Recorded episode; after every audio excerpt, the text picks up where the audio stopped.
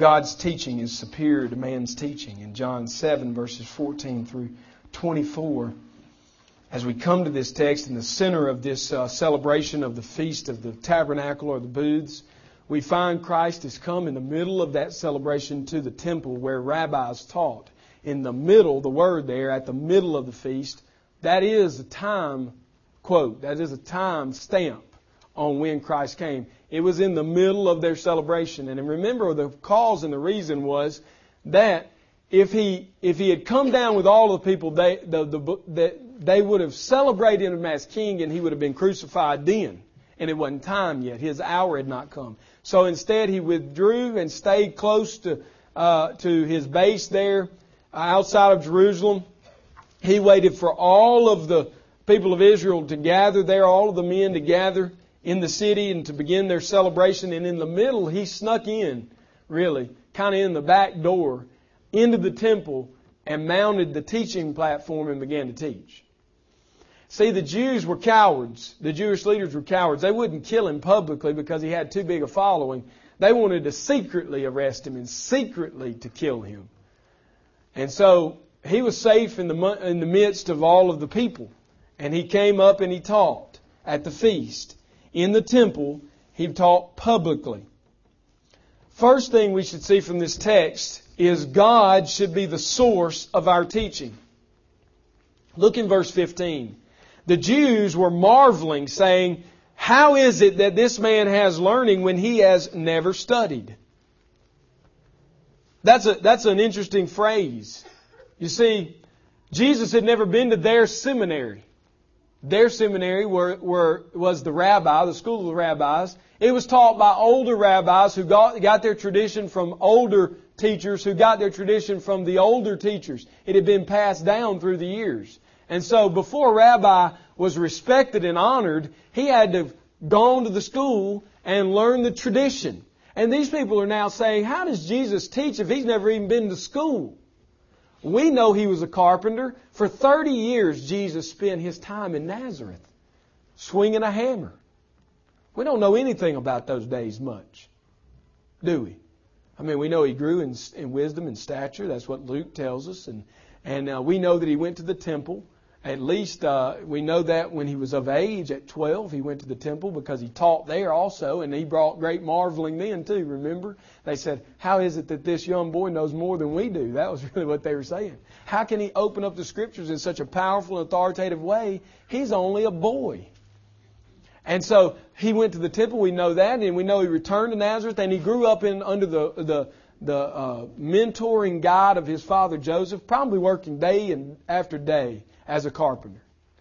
We're not told of any uh, miracles that he performed, any teaching that he did. We're not told of any really of that life. It was kind of a private life, but we get pe- peeks and pictures of it, don't we? Because they know he didn't go to school. So one thing we know in those 30 years, he didn't go to the school of rabbis. We know that. So they're saying, how's this ignorant man come in here and speak with such authority, such learning?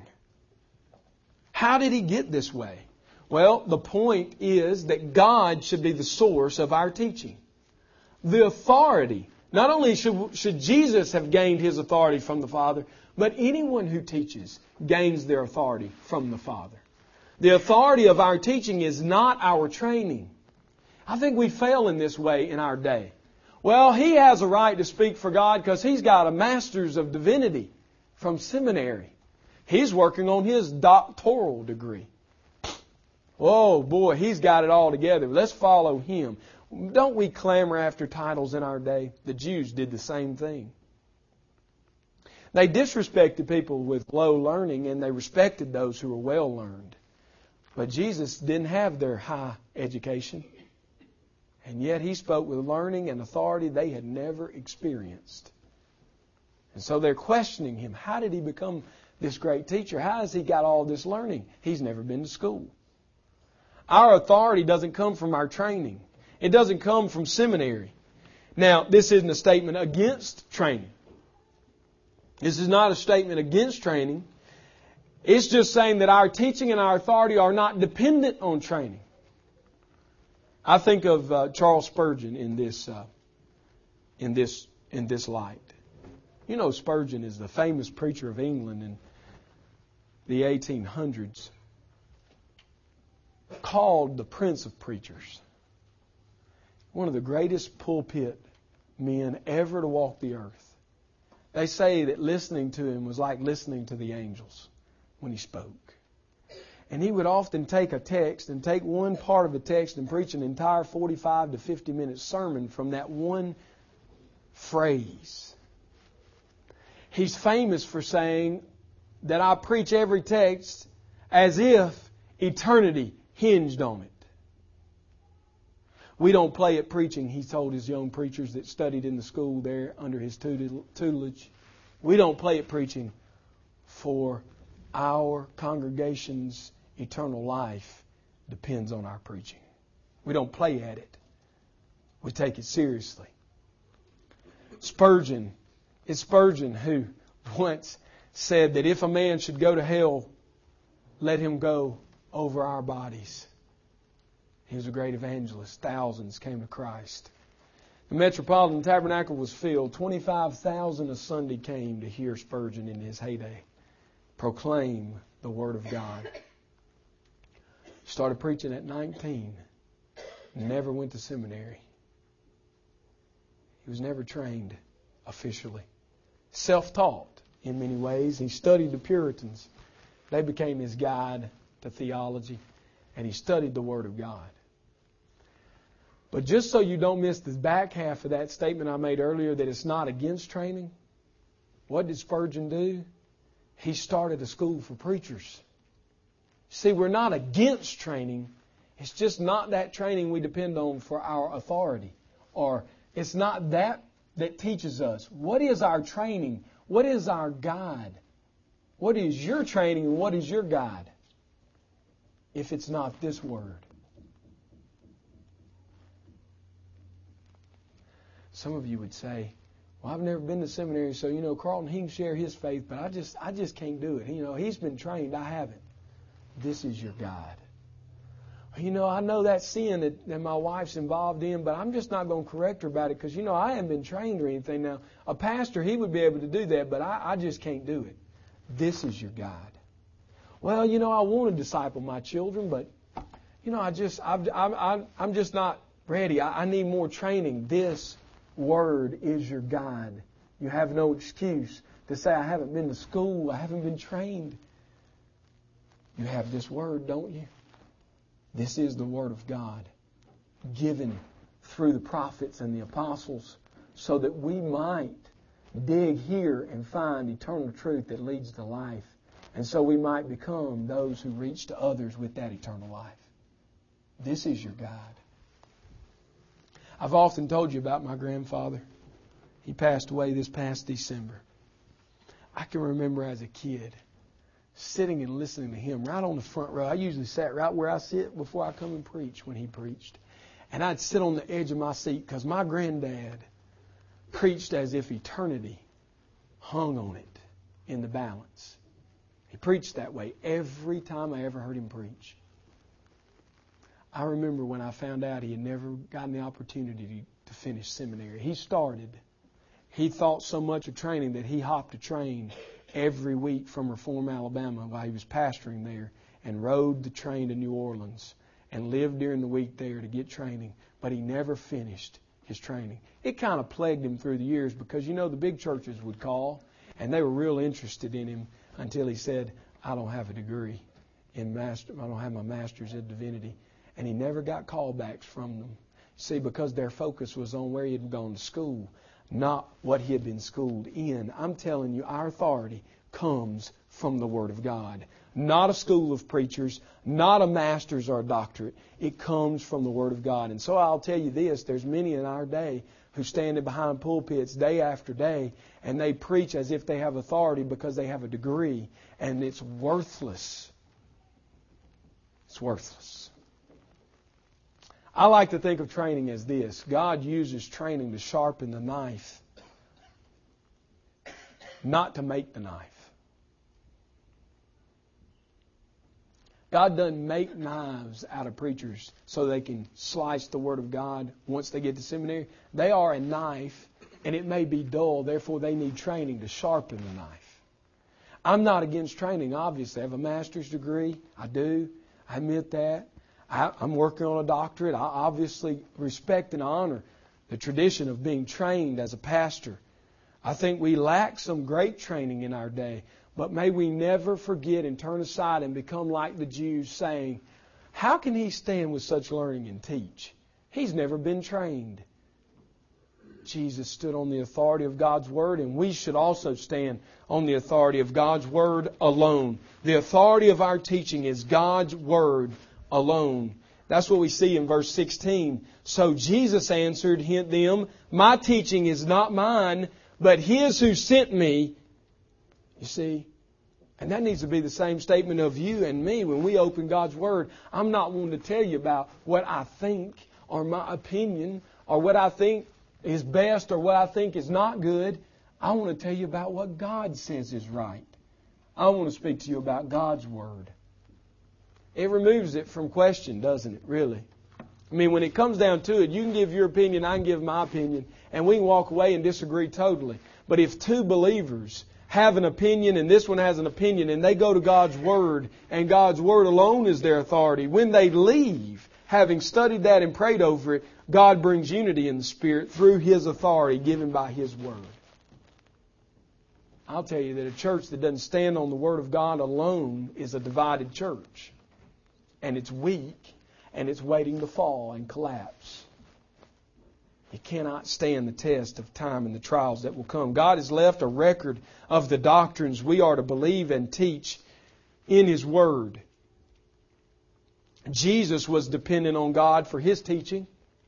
If Jesus, the Son of God, very God in the flesh, was dependent on His Father, how much more are we dependent on God and His Word? I mean, if Jesus stood and said, My teachings are not mine, they're God's, who are we to stand and say, I want to tell you a word I got? Or I want to give you a new revelation? I tell you, that's anathema. That is a curse. That is a falsehood. It's a heresy. Bob St. John and I were talking about something this week that brought this subject to mind. And as we deliberated over it, Bob said one characteristic that makes a man stand out as a heretic is he comes to you saying, I have a, a new word that's not in this word. See, he's made himself an authority, not God's word. I think of Haddon Robinson, who said, A man should preach with his finger in the text. When he pauses to make a point, his finger should never leave it. And when he's done making the explanation, he should return where his finger lays and teach. In other words, our authority is the Word of God.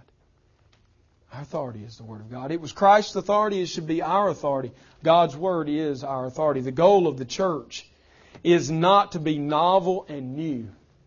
Rather, the goal of the church is to teach the apostles' doctrine.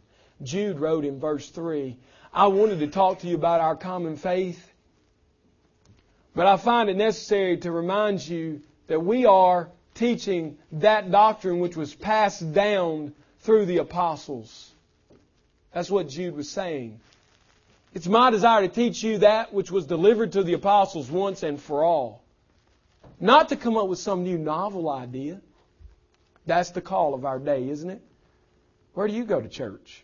Well, I go to this church. Boy, I hear they're doing some new stuff. Boy, that's exciting. We need to be careful.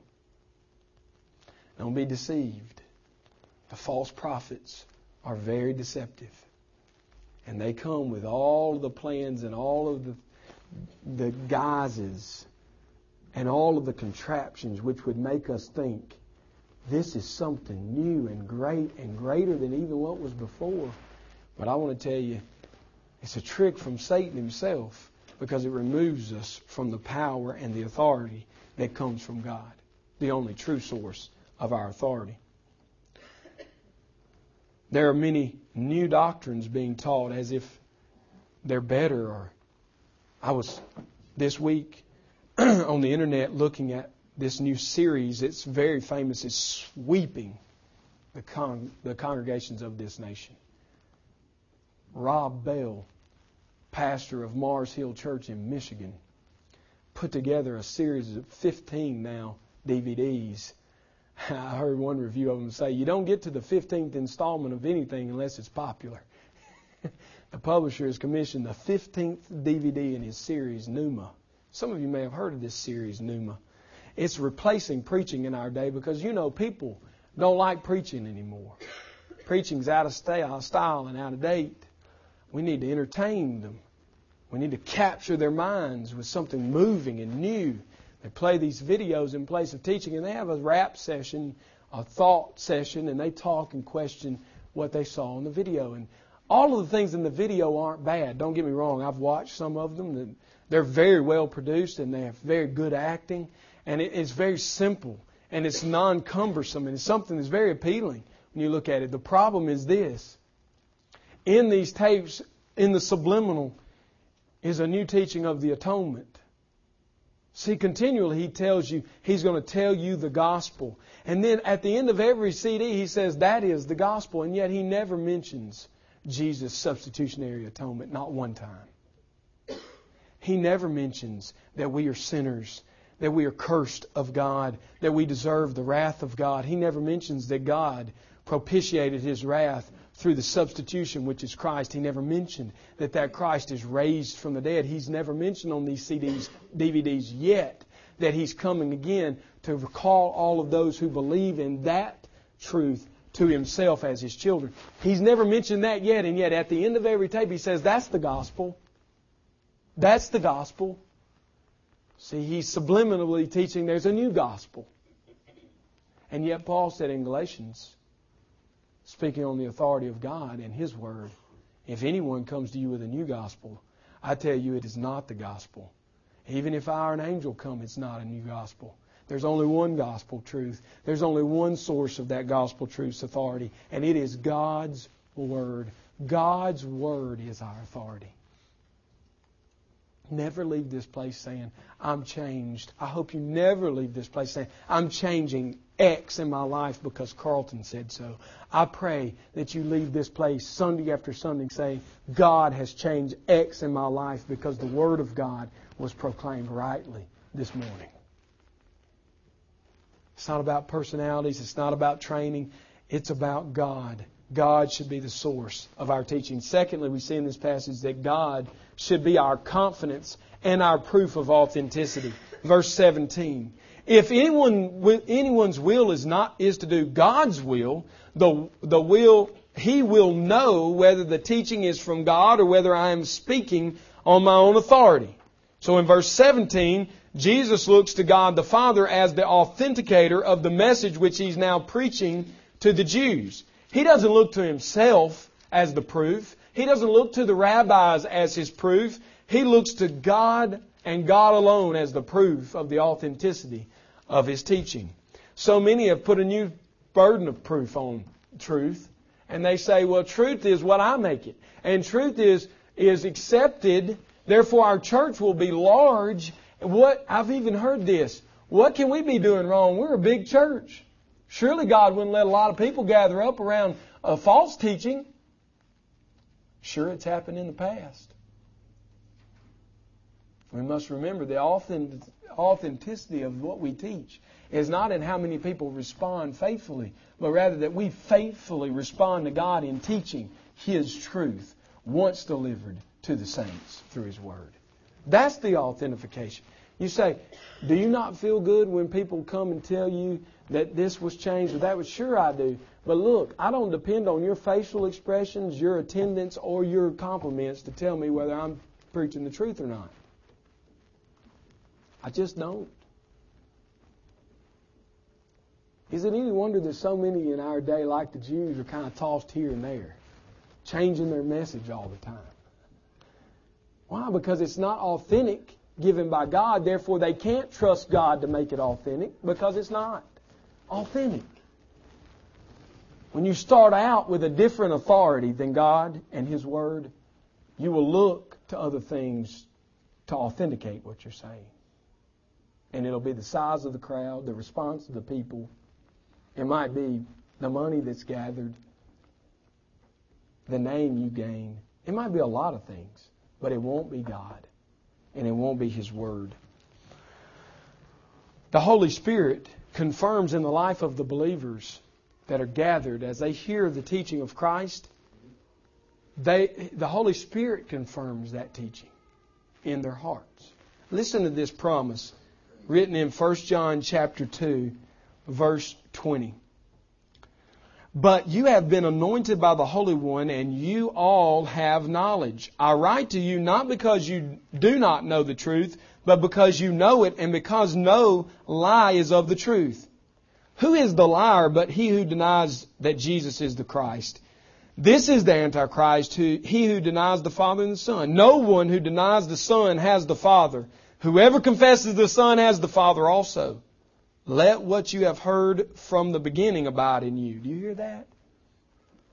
Your authenticity of your faith is not dependent on your emotion or others' opinions. It's dependent on the fact the Holy Spirit bears witness in here that you agree and know the Son who knows the Father. And if you know the Son, you know the Father. The authenticity of what we teach, whether it is truthful or not, will ultimately be weighed out in the balance of God and His truth not in opinions of man. That's why Paul says, if I begin to speak on behalf of men, then I would jettison my role as speaking for God. He said that in Galatians. If I sought to please these people, then I would no longer be pleasing God. See, we've got a choice to make, don't we? Jesus made the choice clear in his day. I'm not here to teach at this feast to please you or your school of rabbis. I come on the authority of God to speak God's truth on God's behalf because if you know me, then you know God. The authenticity of Christ and His Messiahship didn't depend on their response, but rather on God and His eternal approval through His Word. God should be our confidence. He should be our proof of authenticity and nothing else. How many are there that fit in the category of Matthew 7 who stood behind a pulpit every Sunday and said, Lord, Lord. And they called people to not the gospel, but to something totally different. And they gathered huge crowds. Fastest growing church in America is Mars Hill Church in Michigan.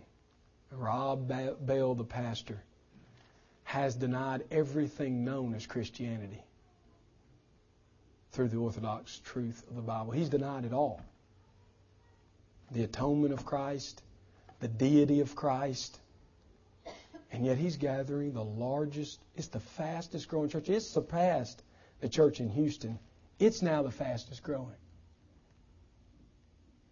And yet, people, I guarantee you're sitting in that congregation saying, looking around here for the authenticity, and they're saying, well, if there's so many people here, it must be right. We need to be careful. Jesus' truth was not balanced on whether the Jews accepted or rejected. It was not made true by their acceptance or rejection. It was true because it was God's word passed down once and for all and finished. It is the authority.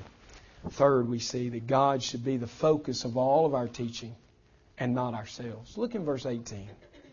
We get to verse 18, and Jesus says, The one who speaks on his own authority seeks his own glory, but the one who seeks the glory of him who sent him is true, and in him there is no falsehood. False teachers speak for themselves, not for God. False teachers speak for themselves. Jesus says, I didn't come here to speak for myself, I came to speak for the Father. I don't seek my own glory, I seek the glory of the one who sent me. False teachers speak for themselves. False teachers speak for their own glory, not God's. And when we seek the glory of God in our teaching, it verifies the truth of, Christ, of, of the Christian teaching. Listen, it's the only faith in the world that doesn't set some man up as its leader, but yet says God has passed this truth to us, and we're not about ourselves, we're about Him. We're not about our congregation, we're about Him. We're not about our community. We're about Him. See, the fact that we focus on His glory authenticates the message because Don't you wear tired of hearing someone who simply wants to heap up to themselves praise and glory? Don't you get tired of that? Steve Lawson has written a book, and I would commend it to you. I've read it. It's a, it was written for preachers, but it'd be very encouraging to you. It's called Famine in the Land. Four collected articles which he writes about preaching in our day. We are suffering through one of the greatest famines since Amos's day. Why? Because we have men who seek their own glory, not God's. We have men who speak for themselves, not for God. And they fill our pulpits. I encourage you this week to go to Jeremiah. I've got a list of texts here that, for time's sake, we're not going to read, but I think it'd be worth your your your time to start in Jeremiah one and read the whole book and underline the times that Jeremiah describes a false teacher and see that it's always in reference to them speaking for themselves and looking for their own glory. Paul in 1 Timothy 6 said, There are those who preach and teach in the ministry for sordid gain. That's our day. We live in that time. Jesus didn't seek his own glory, but yet the glory of the Father. And when we set aside our desires and we seek his desire, we authenticate the message. And this is how it goes in the lost man's life. He hears the message and he watches your life and he says, you know what? That guy keeps telling all he ever wants to talk about is God and Jesus Christ, his son. That's all he wants to talk about. He's not in it for money. He's not in it for, for getting me to follow him. He's not in it in any selfish motivation, it's just for Jesus, something's got to be about that. There's got to be something true about that. See?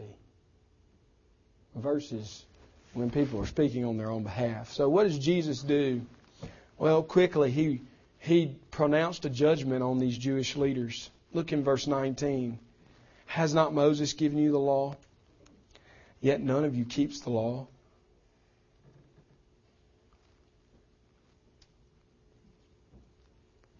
Moses gave you the law, but you don't keep it.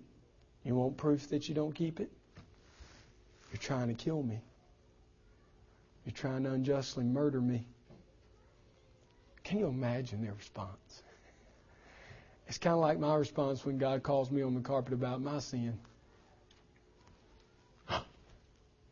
He really can see me in my bedroom. He really can see inside of me and what I'm thinking in this situation and that. He sees everything. He knows everything. And what's their response? You got a demon inside of you. We don't want to kill you. Who's trying to kill you? All the while, Jewish leaders in the background thinking, we do. Hope nobody turns around and points at us. Jesus pronounced judgment. He said, You say you believe in the law of Moses, and yet you don't keep it. You want to kill me. You want to murder me. They were false teachers after their own glory, based on their own authority, not God's authority. Jesus came into their temple and began to teach on God's authority for God's glory. And let me tell you, it gets you in a world of trouble. When you go among those who seek their own glory and are after their own authority, and you speak for God only, and you speak for His glory only, people get real offended in that environment. Don't be shocked. Thousands are in prison this morning because they stand for God's authority, on God's authority alone, on His word alone, for His glory alone. Thousands are being persecuted this morning for that and that alone. And Jesus points to the superior nature of giving grace, of life giving grace. Look there at the end. After they after they say, You got a demon, look what he does. I did one deed. Probably in reference back to, remember, the healing of the man that was lame on the Sabbath. That's probably what he's referencing. I did one deed, and you marvel at it. Moses gave you circumcision, not that it is from Moses, but from the fathers. And you circumcise a man on the Sabbath. In other words, this Sabbath ritual that you say is unbreakable, you break it by circumcising a baby on the Sabbath. And what's the purpose of that circumcision? It's a sign and a seal, yes, but it's only a sign and a seal, and it only brings cleanliness to one body part. So how much more is it right then for me to give cleanliness to an entire man, a man's entire body on the Sabbath? If it's right for you to circumcise, it's right for me to heal. He's arguing for the greater good, right? He says, You circumcise, that's good. But what's greater than that is that I healed that man. And his whole body was cleansed. He was forgiven of his sin. That's greater. Not that circumcision is bad, not that they shouldn't have done it on the Sabbath, but rather what I did was greater than that. Now you want to kill me for it.